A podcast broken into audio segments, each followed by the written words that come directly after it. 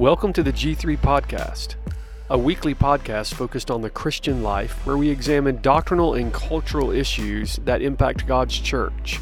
My name is Josh Buice, and I'm joined by my co host, Jeremy Vuolo.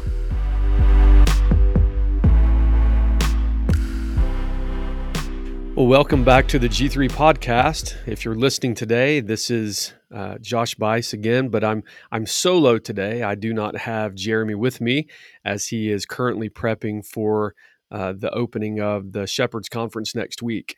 But today, as you well know, the the heartbeat of G3 Conference and everything that we do with G3 is to make much of Christ through his church and specifically through the local church. We like to point people to the importance and the necessity of being engaged in the life of a local church. And so, as we think in terms of local church ministry, and as we think about opportunities to get engaged through various different overlapping ministry, uh, so like through denominational uh, engagement and, and that type of thing, we like to sometimes bring people on as a special guest to talk about that sort of thing, how they lead in that area or how they engage and how they lead their local church through uh, some sort of a, a, ministry overlap or some uh, means of engaging with other like minded churches within a, a specific network or a denominational group like the Southern Baptist Convention. And so today we have the privilege to have Dr. Tom Ascol, who is a friend in, in the ministry, who is a faithful pastor in Florida and has been a part of the Southern Baptist Convention for many years. And so it is my privilege to welcome today to the G3 podcast Dr. Tom Ascol. Well, thank you so much, Josh. It's good to be with you. Well, it's a privilege to have you with us today, Tom. Tell our listeners, in case they haven't yet learned who you are, you've preached uh, in the G3 conference on a, a, number of occasions, but I would like for them just to get a little bit of a background as to who you are and your context of ministry.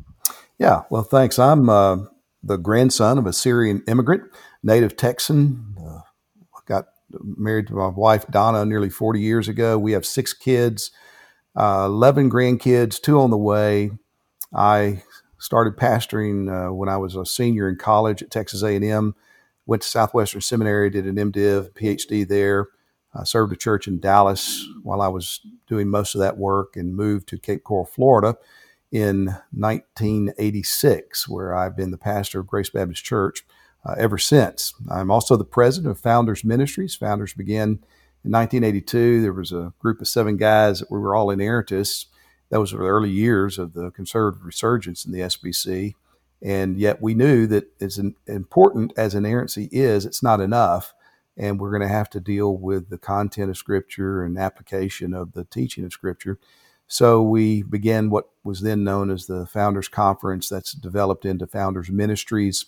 Uh, we have a variety of ministries. Uh, we teach all kind of things on our website. We have tons of material there. We have a podcast, The Sword and the Trowel, that Jared Longshore and I do.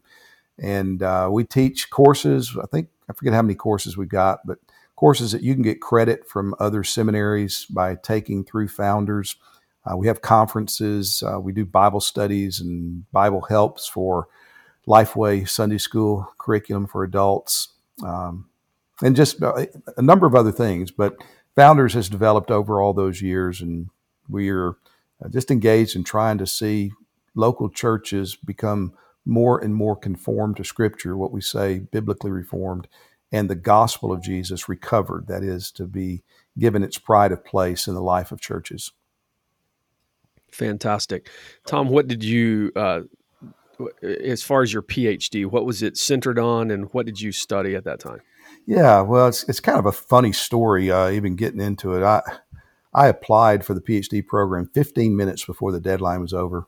Um, I kind of had my fill of, of uh, studies on a formal level in one sense, and yet I really did want to learn.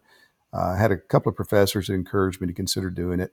So I applied at Southwestern Seminary and one other seminary that I basically decided I wasn't going to go to and wanted to study systematic theology uh, and was able to do that. I completed a, degree in systematic theology with an emphasis in Baptist theology. So my dissertation was on a comparison of John Gill and Andrew Fuller, two English Baptists, in their views of federalism or federal theology. So uh, it put me in an area that I think is important to study and was personally beneficial for me. Uh, I, I, enjoyed it immensely in terms of the research of those two men and the era of the 18th 19th century Baptist movement. So, for those that might be listening, again, the G3 conference and, and everything surrounding G3 ministries is is really not just Southern Baptist. Although I am a Southern right. Baptist pastor and you are as well, we have a number of different uh, backgrounds that come and are at the G3 uh, each year. Uh, but we do have a number of Southern Baptist churches and pastors who are there and professors who come. So, for those that might not know very much about the Southern Baptist Convention, give us just a brief understanding of what the Southern Baptist Convention is and what is the purpose of it. Well, yeah, the SBC is a, a, convention of churches. Number one, it's not a church. Sometimes those that are outside the SBC, even sometimes those in the SBC, will speak of the Southern Baptist Church. Well, there is no the Southern Baptist Church. There are Southern Baptist churches that have associated together in voluntary cooperation that we call a convention, the Southern Baptist Convention of Churches. It was formed to uh, cooperate, elicit, and, and support each other in mission endeavors, theological education endeavors, benevolence endeavors under the, the broad understanding of, of the Lordship of Christ. And a variety of things have extended from that initial uh, purpose, but it's a missions cooperating organization first and foremost. And, and for that, in that sense, it's a parachurch organization. It's not a church but it's a way for churches to unite together.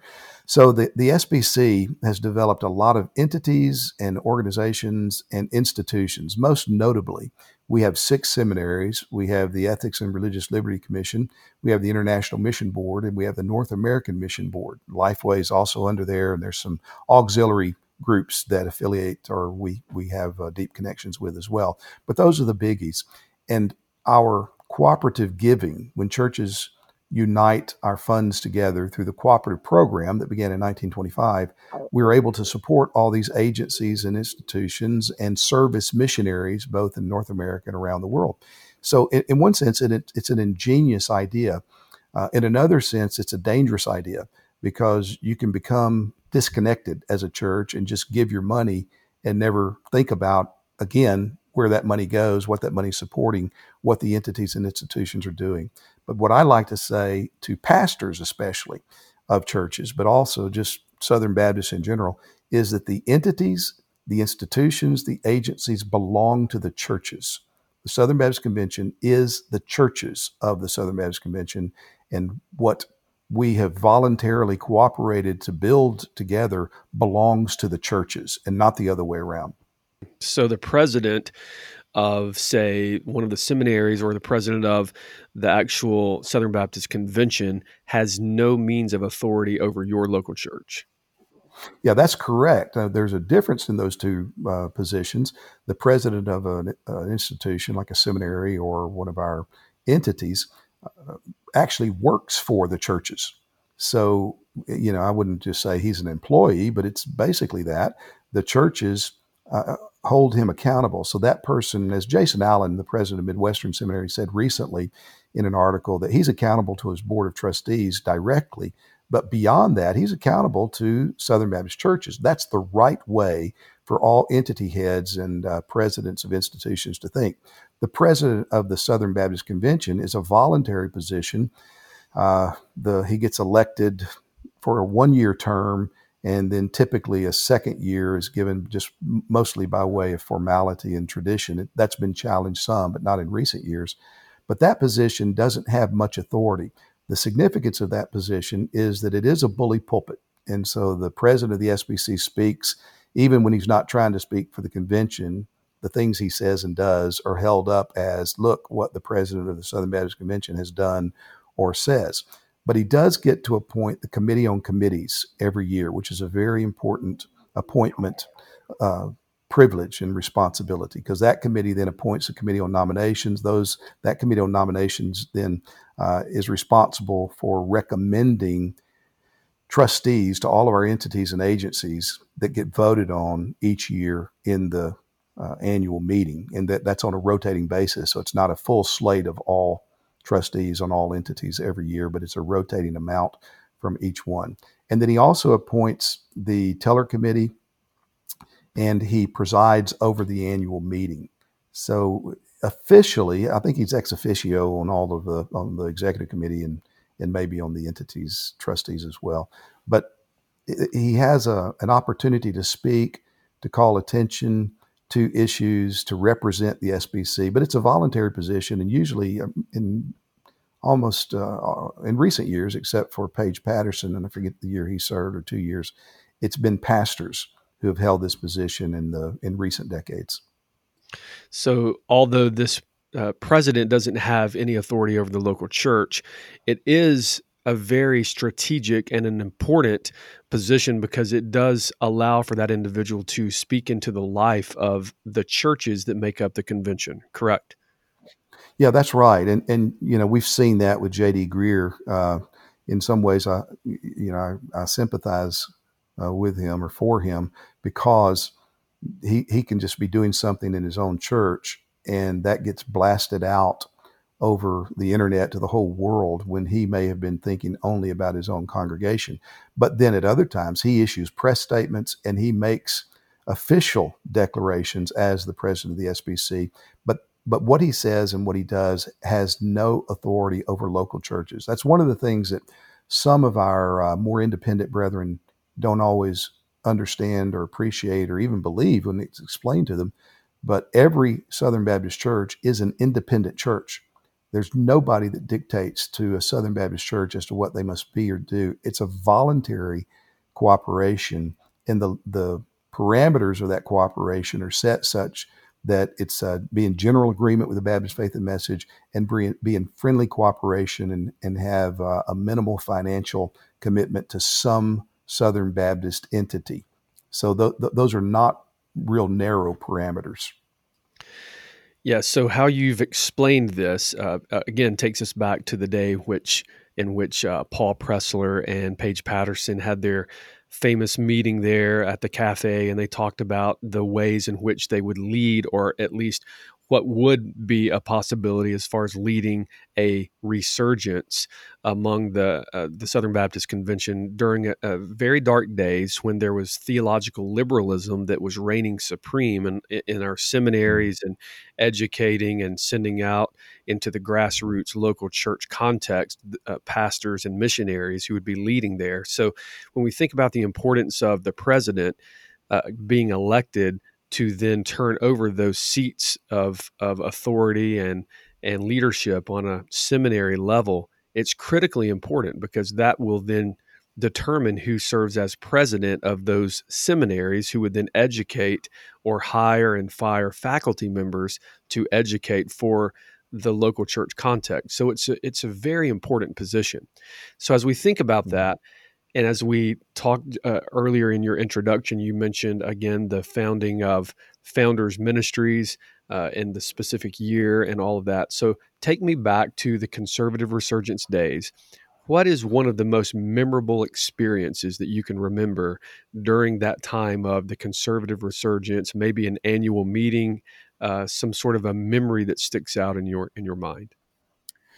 Yeah, well, there's several. Uh, for me personally, it would be uh, my first year at Southwestern Seminary. I actually enrolled in Southwestern in the, the summer of 1979. I just graduated from Texas A&M and had listened to a professor from Southwestern Seminary who was interim pastor of the church that my wife and I were married in. I was pastor in another church. We didn't have Sunday night services. And so I would go over and uh, worship on Sunday nights in this church. And the, the interim was Leon McBeth, who was the chair of the history department at Southwestern. And all spring, he talked about this new effort to overthrow the seminaries. And if Adrian Rogers was elected in Houston, then he would be fired and all of his colleagues would be fired, and Southwestern Seminary would become a Bible college. And so I was up in arms, man. I was mad about that. And so when I showed up at Southwestern Seminary, my first professor that summer for a church history course was Tom Nettles. And I went to him and I said, Dr. Nettles, I want you to know I understand what's going on. I'm taking messengers from my church to Houston. We're going to vote against this Adrian Rogers guy, and I'm not going to let you lose your job. And he kind of cocked his head and looked at me. He said, Who have you been talking to? so I explained to him my background on the thinking, and he closed his door and began educating me on these issues. So that was pivotal right there at the outset, even before the election of Adrian Rogers. I think denominationally on the broader scale, it'd be the 1985 convention in Dallas, Texas, where I forget the exact number, but I believe it's over 45,000 messengers came together. It was pivotal, and the, downtown Dallas got locked up. I mean, people were upset with the Baptists because they couldn't get to work, they couldn't go out to eat. Um, and it it was crowded. Messengers came from all over the nation in our churches. They were sleeping in their cars in order to be there to, to vote.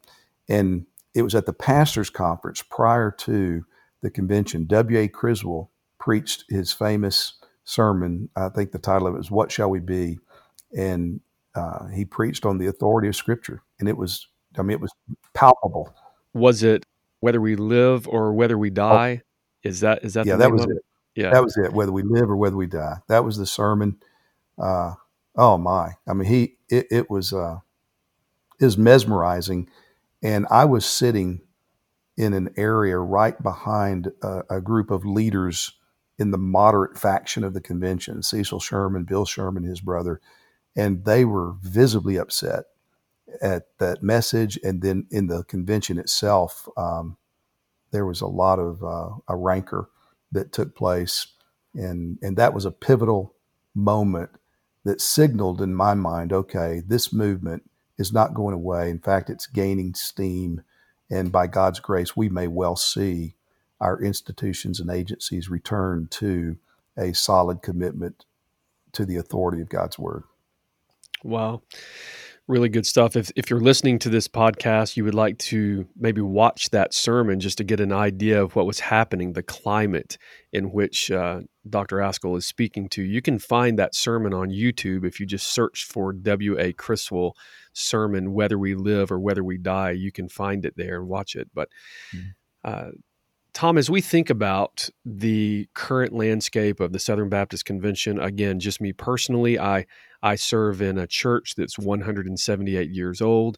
We are affiliated with the Southern Baptist Convention. We predate the Southern Baptist Convention. Mm-hmm. I have personally been a member of three local churches in my lifetime, and I've pastored all three of those churches. I grew up here at this church in this context, went away to Southern Seminary, pastored in Kentucky.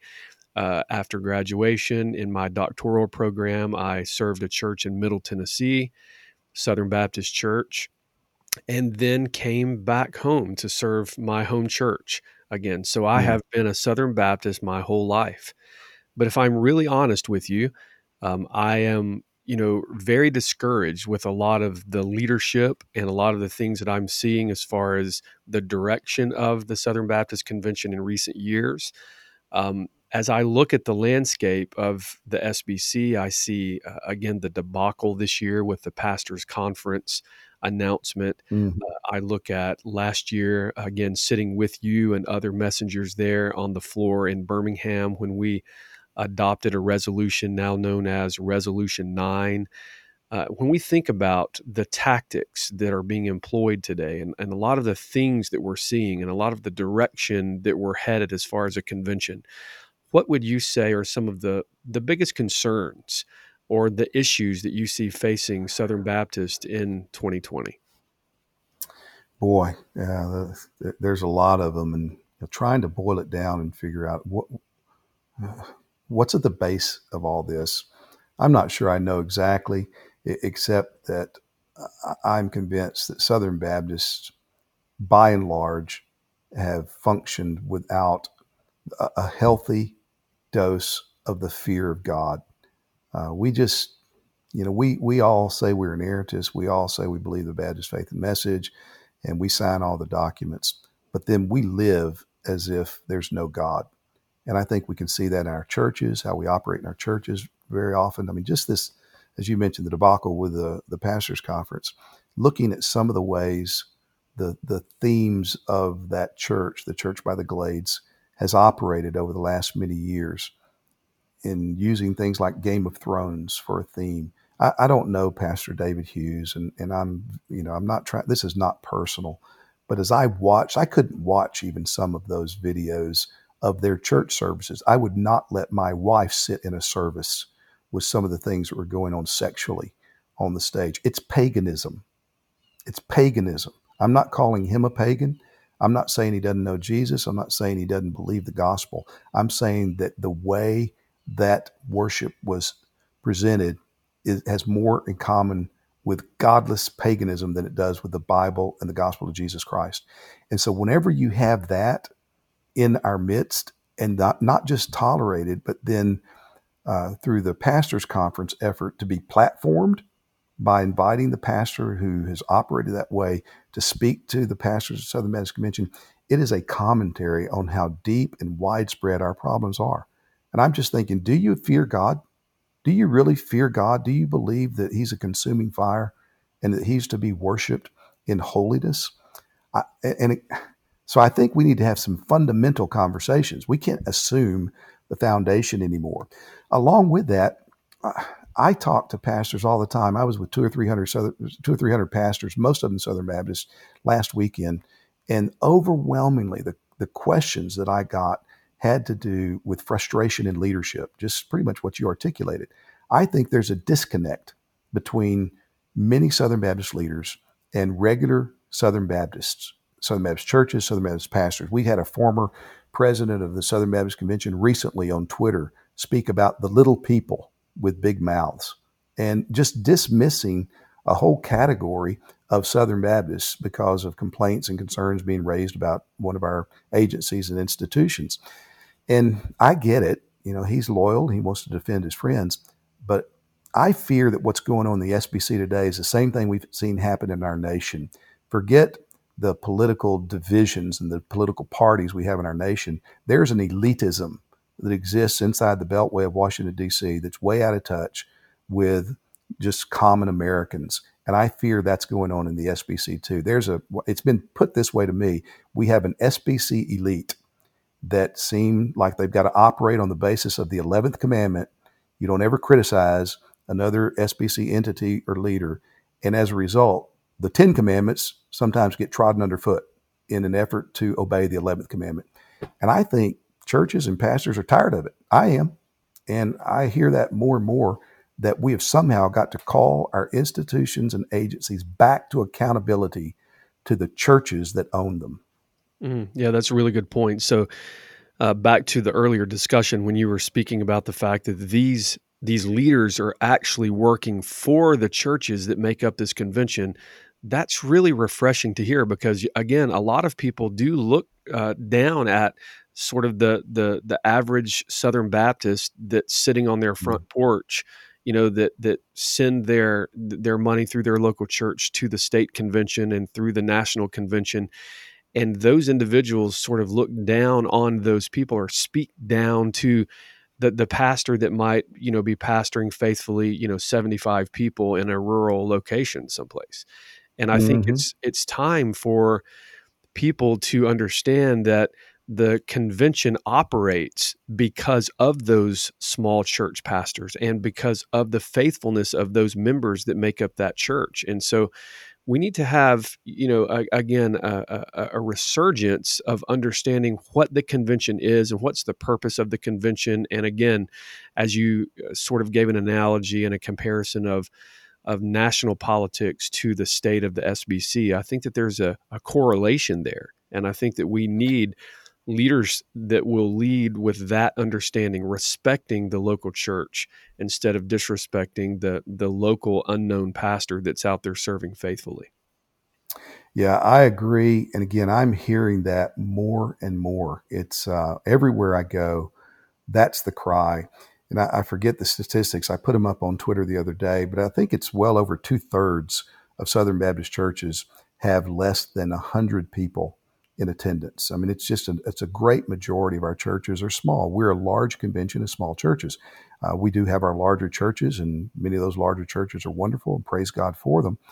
But to suggest that the smaller churches are insignificant and that the people who are in those churches and pastors who serve those churches are insignificant or, or shouldn't have a voice or can be ignored, um, well, it's that's that's not right. It's not godly. It's not biblical.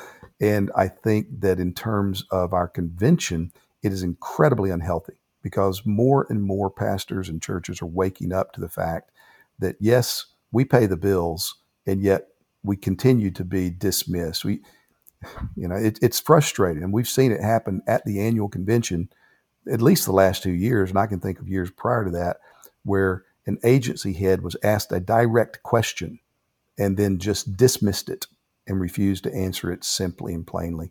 And I'm thinking, how can that you can't continue an organization where that type of disrespect is normalized. Yeah. So, on that note, there's ongoing talk among the churches of the Southern Baptist Convention, uh, uh, again, of distrust among leadership. And they're starting to wake up to this. So, there's talk now that there is a connection between a drop in giving to the cooperative program or to specific entities as a result of a lack of trust for that leadership. So, mm-hmm. what would you say to that? And do you think that that's that that's true? And again, what would you say uh, to the leadership of the Southern Baptist Convention entities as far as regaining that trust? What would you say to that?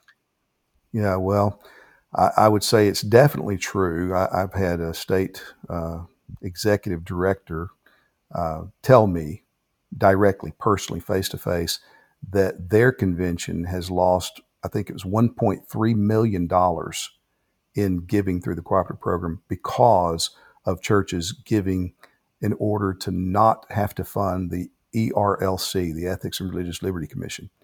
And he was lamenting it. I mean, he wasn't, he was just saying this is a fact. And I have heard that over the whole convention that that figure could be as high as $8 million. So when the, the executive committee decided to study, to have a task force to study why that's going on, I think that's legit. What I would say to the entity heads and executives that lead our institutions and agencies is you cannot continue to ignore and dismiss the churches and expect the churches to continue to pay you to do so. And it's simple. Where you have messed up, acknowledge it, admit it. Man, we have a Savior. So repent of sin, trust Christ, get up, start over. I'm not looking for anybody's head. I don't think most Southern Baptists are. We want to see accountability. We want to see genuine cooperation in moving together to try to establish the, the, the fulfill the mission that Christ has given to us. Yeah, that's really good. Well, let me press you a bit on on a, a very controversial issue. As you well know, I have been outspoken as uh, as you have on issues related to social justice. And I believe that social justice, uh, in and of itself, is a very difficult thing to just give a succinct definition to. But nevertheless, there are many different veins or tributaries, you might say, or sort of uh, arms to the social justice agenda. It's very complex and it's multi layered in many ways. But as we think about Resolution 9 and the whole idea of, of using analytical tools of uh, you know the, the world such as critical race theory and intersectionality as a means of addressing or assessing or analyzing our communities so as to engage in gospel ministry again I, I have a serious problem with that i've been outspoken about that i know you have as well but what do you think we should do? What should the churches of the Southern Baptist Convention do at the annual meeting in Orlando this summer as it pertains to Resolution 9? Should we rescind it? Should we stand against it? And what should be the, the movement moving forward?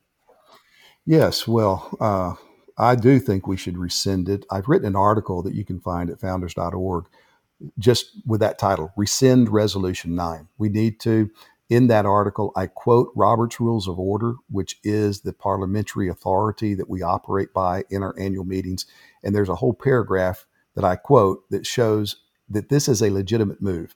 Now, I've made it known I plan to go to a microphone and make a motion to rescind Resolution 9. I've been told that there are already efforts underway to make sure that motion never uh, gets to a point of voting. And, you know, maybe that'll happen. If so, then it'll just further expose some of the problems that we have. Resolution 9 is problematic in two significant ways. One, the content of what it says is is bad. There, it says some good things. There's some good sentences in Resolution 9, but the whole content overall is bad. And then, secondly, the process whereby that resolution came, was submitted to the committee, rewritten by the committee to say the opposite, and then submitted to the to the convention by the committee at the last hour. First of all, to attempt to bundle it with other resolutions, so we voted up and down on four or five resolutions altogether, uh, and then we didn't have time to, de- to debate certain aspects of it because it was the last session all of that was just unwise. The resolutions committee was unwise in how they handled it. They should never brought it out and seeing the controversy over it, they should have withdrawn it and been willing to say, look, we're not ready to vote on this. So, yes, it needs to be rescinded. I hope Southern Baptists will show up in Orlando prepared to rescind it. I know that many are because I've received hundreds of contacts uh, from pastors all over the, the, convention saying they're coming. I, I bet you I've had 20 different pastors tell me they've never been to a Southern Baptist convention and they're coming, they're bringing messengers with them for that expressed purpose to rescind Resolution 9. So it needs to be rescinded. The critical race theory, intersectionality are not simply analytical tools. They are tools that have embedded within them ideologies and, and approaches for deconstructing things that are as because they are inherently wicked based upon oppressive power structures. So to say, well, but we can use some good things in them. Read again. We get, just released an article yesterday by Timon Cline on intersectionality cannot be an analytical tool merely. And then the whole by what standard uh, film that Founders produced addresses this and explains it as well. So I'd encourage folks to go check out those resources for more information as we think about those very tools and as we think about the issue of social justice, uh, we've heard this statement that you and I both were involved and engaged in as far as the development of it the statement on social justice and the gospel. It is now being referred to as the Dallas Statement in short, or as the MacArthur Statement. And as we are very grateful to have had Dr. MacArthur's leadership and engagement within that statement, uh, it's really not the Dallas Statement. Uh, it, it, actually has a name. The official name is the Statement on Social Justice and the Gospel. And it's not the MacArthur Statement because it was not really written by or just handed down to us by Dr. MacArthur. It was really brought to pass as a result of really the history of it. There's a there's a statement there uh, on the website that talks about the history and formation of that statement but it really was birthed out of a desire of a group of pastors. And I remember sitting mm. and watching the MLK 50 conference, which was produced and sponsored by the ERLC and Southeastern Seminary and uh, the Gospel Coalition uh, as a group of ministries putting on uh, a conference for evangelicals, which was laced with a lot of social justice um, uh, propaganda, is what I would call it. Uh, it was a mm-hmm. lot of stuff that, uh, in some ways, you might say some of those guys had some some genuine intention to speak to some issues that we are genuinely facing today. But the tools and the methods that they were using and bringing to the table was extremely problematic. As you mentioned a moment ago, the deconstruction agenda was very much at play in that conference. I remember sitting there and, and watching this and listening. I, I was astounded I started calling friends and saying, we need to maybe get a group of guys together in a room where we can address this issue and talk about what in the world is happening within evangelicalism. And so we called this meeting together. We did meet in Dallas and we had a group of us around the table. You were there, I was there. And as I sought to lead that meeting, I talked about let's let's for the first half of the day, Let's gripe and complain. Let's read social media posts. Let's listen to sermon clips. And we had a collection of those things. And let's gripe about these things for the first half of the day.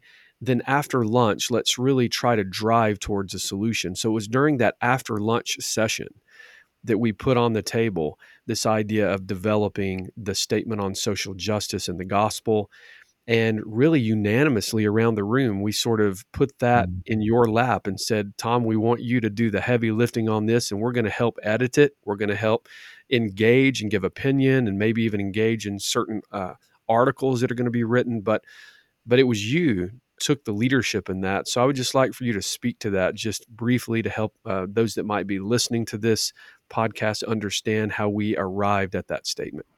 Yeah, well, um, it was an, an, important effort, and I, I, commend you for putting together that meeting in Dallas. And uh, I was grateful to get the phone call from you because I'd watched MLK2 and was had the exact same kind of visceral as well as cerebral response to it. So sitting around the table in Dallas, it became apparent that man, we I'd never been in the room with those people, uh, all that collection together. I doubt we'll all be together like that ever again. And I met some people for the first time face to face that I'd just known about at a distance. And to hear that we were all seeing the same thing from the same perspective was so refreshing, so encouraging. So the the the statement we I can't remember if we'd agreed in Dallas or not that it should be affirmations and denials. I think we maybe did do that, or at least in conversations afterwards that became apparent. And uh, so I, I, came back to Cape Coral and, and I was in touch with you and a couple of the other guys that had been in the room, thinking through, okay, how do we do this? What should we do? What are the key issues? And just try to think through where we see the fight raging and where we see it going and what does the Bible say about those key areas? And how is the Bible being ignored or undermined in the way that this fight's being conducted, the way this movement is being pushed forward? And so that framed the thinking of what particular articles to come up with.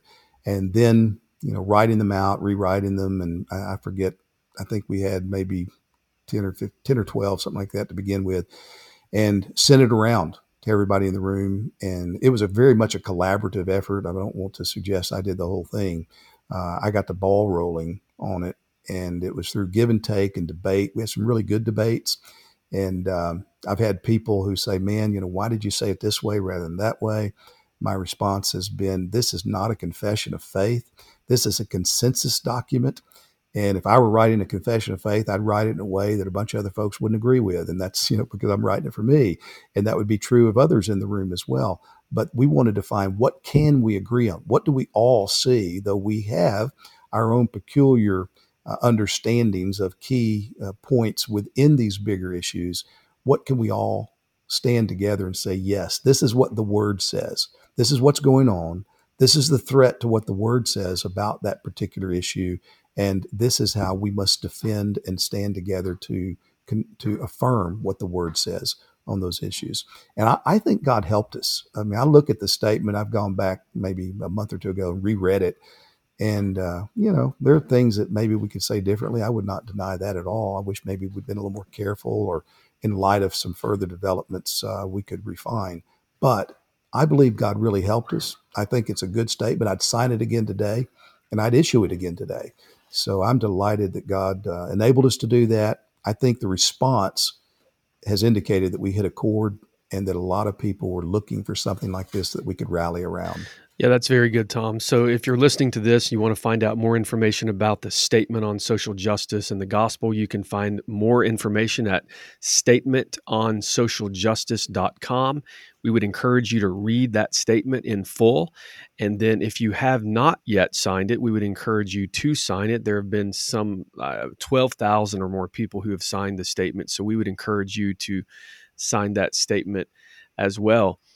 Tom, as we think again about the context of the SBC as we think about uh, these issues that we're talking about. Uh, through the years, I have heard as a Southern Baptist Convention pastor at annual meetings, I have heard the Southern Baptist Convention referred to by the analogy of, of a battleship versus a speedboat. So when you complain about things as far as the big tent of the SBC, um, and, and you want to see change you want to see improvement you want to see the health of the convention and our efforts to cooperate together for the purpose of missions and education. We want to see the health strengthened but yet we'll hear leaders make statements like well you know you can't mm. expect the southern baptist convention to change direction overnight. These things take it, it takes time it takes years. So just be patient And and so I've done that, and I've done that for decades now, and and you've done that for longer than me. And so when I continue to hear that sort of line given to me, I start to get a little bit impatient. Like, okay, I can say that this thing takes a little bit of time when you have a convention that's this large. But certainly we should say that over the course of years, maybe even five or 10 or 20 years, we should see some measurable change. So, should we be concerned with just hearing that statement and then thinking, okay, we just need to go back and sit down and, and expect this thing to just to take a long time to develop? Or should we actually see sh- some measurable change uh, in the positive direction? What are your thoughts on that? Yeah, well, if if in the Christian life, if you're not going forward, you're going backward. And that's true, I think, in the Association of Churches. It's true in the SBC. And yeah, I'll grant there's a lot of moving parts to the Southern Baptist Convention. And so I'm willing to be patient, but my bigger concern is trajectory. Which way are we going? And what I fear, what I, I believe I'm seeing over the last few years is retrograde. I, I think that we got off the path of moving toward greater health, which I would argue did happen over the last part of the 20th century when we fought the battles for the inerrancy of Scripture. And we were moving toward greater health, greater submission to the authority, recognition of at least, and, and, submission to the authority of Scripture. But what seems to be happening in the last five or six years is a resurrection of, of pragmatism that is trumping the submission to the authority of Scripture. And whenever you raise questions about it, you're treated as a troublemaker, you're dismissed as being a, little person, or uh, you're just ignored. And that's not healthy. And, and so if the trajectory is bad, I don't care how fast or slow you're going, I'm standing against it. If the trajectory is good and slow, well, I want to encourage it to go faster. And, it, and what I fear today is that we're going the wrong way. I, I think we've made some bad decisions some of our leaders have uh, not been helpful in their failure to stand up and address some issues that they're capable of addressing and have let some things go and even defended some things that there is no biblical defense for that has put us on a bad course that uh, it's got to be corrected. I don't I don't think a lot of Southern Baptists are willing to go the way that some of our leaders are signaling they want us to go. Okay, so on that note, when you talk about the rise of pragmatism, we we've heard this this line over and over and over again. I've sat in the uh, SBC Pastors Conference numerous years. I've heard pastors that have been invited to speak in that conference make this statement. Um, we, as the Southern Baptist Convention, have won the war on inerrancy, but we have lost the war on sufficiency. Now, when I've heard that statement made, I have watched the room and I've seen many pastors and those messengers of the SBC seated there nodding in agreement with that or an mm-hmm. echo of amen in the room. But yet it's almost as if that's just become a normative thing. In other words, when I step back and I just think, if I try to look at the SBC from, say, outside of the convention, and I hear a statement like that, and I hear it repeated over and over and over again, year by year, yet almost as a normative thing rather than something that embarrasses us. Uh, I think, well, how long will it be before we actually do something about it? And so, what do you think about that statement just being continuously repeated, and yet it seems to be a normative thing? Yeah, I, have heard the same thing, Josh, and you know it, it's frustrating to me as well. And what I've come to uh, begin to say more and more is that a lot of people's commitment to inerrancy seems to be merely theoretical. They're theoretical inerrantists. So in the ivory tower, they'll sign the document. But when it comes down to the church and how a church is to live and how we're to operate in the world, uh, they're unwilling to do that. They uh, will just carry on as if the Bible, you know, is uh, is there to be used when it's uh, beneficial for their greater purposes, uh, uh, greater practical purposes. So theoretical inerrancy is um, killing us because I believe that sufficiency is a necessary corollary to inerrancy. So if you mm-hmm. really are an inerrantist, then you will be committed to sufficiency. That doesn't mean you're going to work it out uh, immediately as rigorously as you ought to. We all are on that journey, but you will not simply dismiss it and say, "Oh well, yeah, you know, we are inerrantists, but you know, we haven't gotten sufficiency, and maybe one day we'll get that." No, you really don't have inerrancy if you're not committed to sufficiency. Jesus said, "Why do you call me Lord, Lord, and do not do the things which I say?" And mm-hmm. if we're not willing to submit to Scripture, what difference does it make if we call ourselves uh, committed to the inerrancy of that Scripture? Yeah, very good point. Well, we've talked a lot today in this conversation, Tom, about some of the negative things about the Southern Baptist Convention. So, what would you say to maybe encourage pastors to come to the convention this year if they don't typically attend an annual meeting? maybe they don't typically bring with them messengers to vote and they have that opportunity because they contribute to the cause of the SBC. What would you say would be a reason that they should really consider being there in the room and vote and hold up their ballots and engage in the conversation that's happening among Southern Baptist churches this summer in Orlando? Yeah, I would encourage pastors to think seriously about what it means to be a Southern Baptist church, to, to be a pastor of a church in the SBC. This is something that hit me hard last year uh, because I just trusted and people are good people are in good places and they're leading things in the right way. And then you wake up and you look and see, wait a minute, how do we get here? Why are we going this direction? And I realize, okay, to be in an association of churches means that we hold the entities that we create accountable.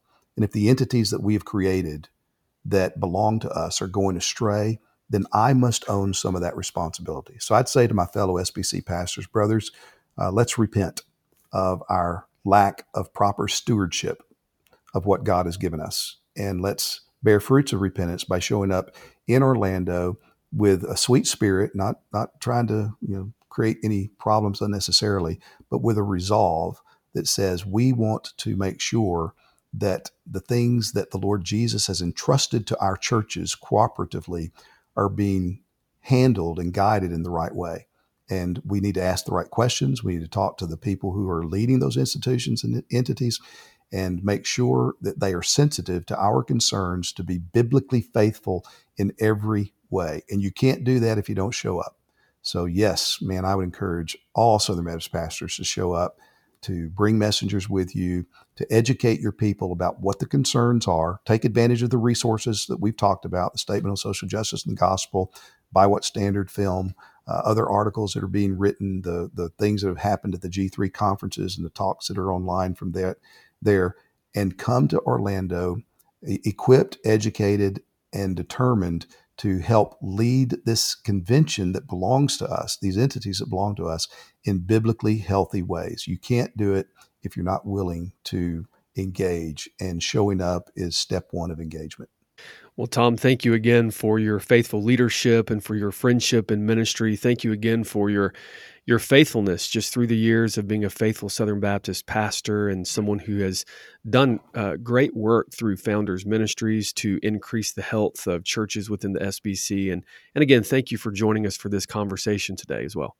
Well, brother, thank you. I appreciate your friendship and uh, all that you're doing in the kingdom as well, and look forward to future opportunities of fellowship. All right. God bless. As always, through G3, we like to put an emphasis on the importance and the value of the local church. So we encourage you to be much engaged within the life of your local church, to use your giftedness there for the glory of God.